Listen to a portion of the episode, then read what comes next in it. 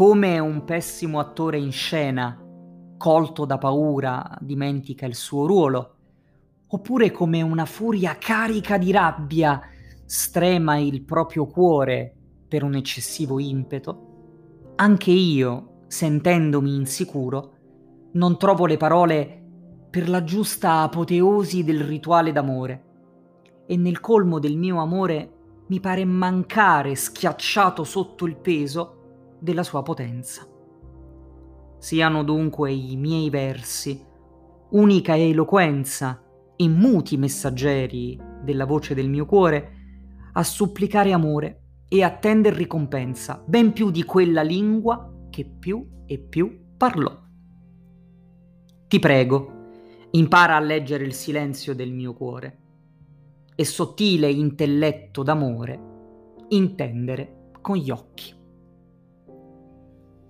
Questi straordinari versi appartengono a William Shakespeare e questo sonetto certamente è carico, denso di significati che richiamano un po' l'esperienza biografica eh, di questo autore poliedrico e certamente ingegnoso. Eh, dall'alto della sua capacità Shakespeare scrisse una serie infinita di commedie, eh, di componimenti poetici, di tragedie, eh, di opere letterarie che fondono la poesia con il teatro e questa è storia conosciuta. Ma ci sono certamente un paio ehm, di tematiche che possono essere isolate all'interno di questo piccolo e prezioso componimento.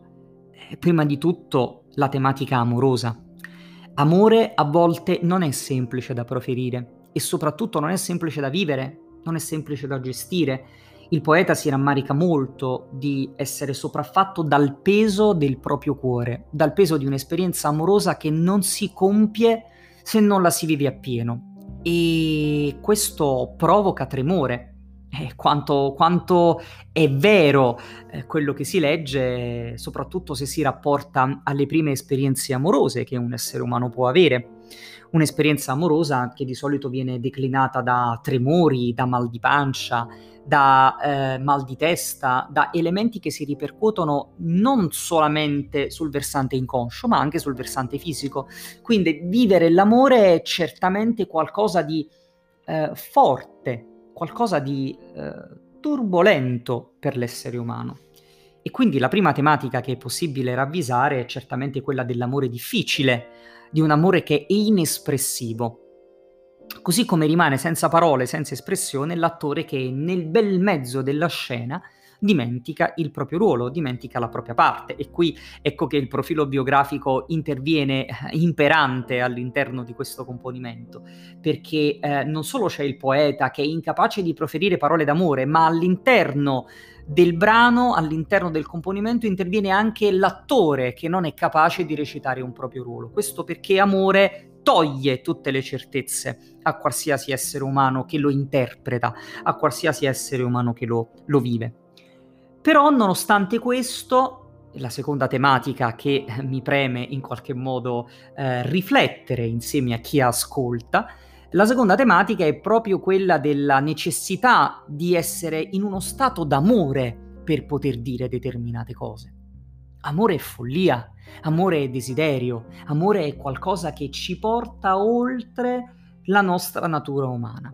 E quindi proprio per questo abbiamo bisogno di amore per poter proferire alcuni pensieri, alcune parole che intimamente trovano sede nel nostro cuore. E se non ci fosse amore non potremmo proprio definirli questi pensieri, non potremmo farli uscire fuori.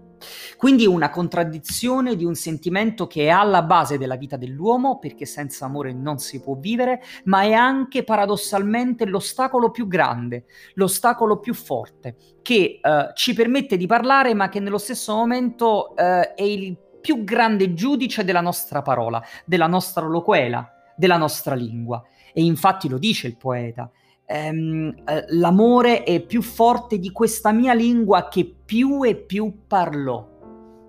L'amore è al di là di ogni eloquenza, l'amore è al di là di ogni parola, l'amore è al di là di ogni gesto. È principio ma anche culmine delle esperienze umane.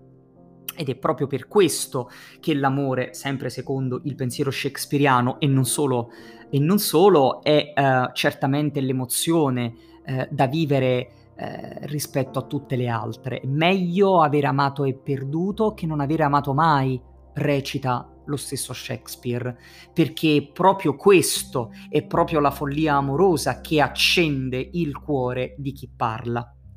Ed è proprio il cuore che è l'interprete, ed è proprio il cuore, la sede del pensiero, eh, che eh, così come eh, si riteneva nell'antica Grecia, il cuore è la sede del pensiero è la sede dello stravolgimento emotivo, dello stravolgimento intellettuale dell'individuo, che non appena riesce ad avere a che fare con questo sentimento, continua ad andare fuori di sé.